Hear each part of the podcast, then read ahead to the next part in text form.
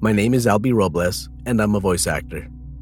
I'm one of those voices you hear in things like corporate training, audiobooks, online tutorials, but sometimes I get to work on more fun stuff like movies or video games. But my favorite type of project to work on, out of anything, is horror. You see, I've loved horror ever since I was a kid. I remember going to the adult side of the library and checking out one Stephen King book after the next, and staying up late hoping to catch a Tales from the Crypt or a Nightmare on Elm Street movie. I know I wasn't alone in that.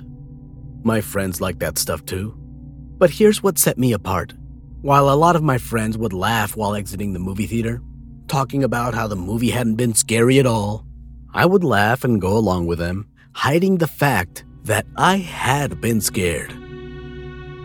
I've always had a deep sense of empathy, and it's easier for me to imagine while I'm watching something, while I'm reading something, that this is really taking place, that it's happening to someone.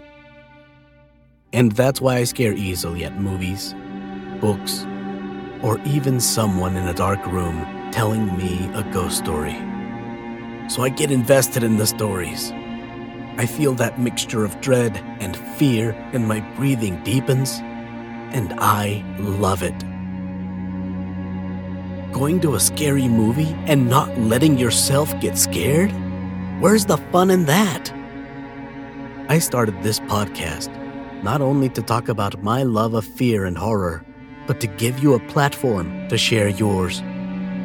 Because I know many of us feel this way. We're curious about fear, we're drawn to it. So have a seat Tell me a story. Tell me about an experience you've had. A legend local to your area. Or even a movie you saw as a child that scared you so much it stayed with you. Tell me why it scares you.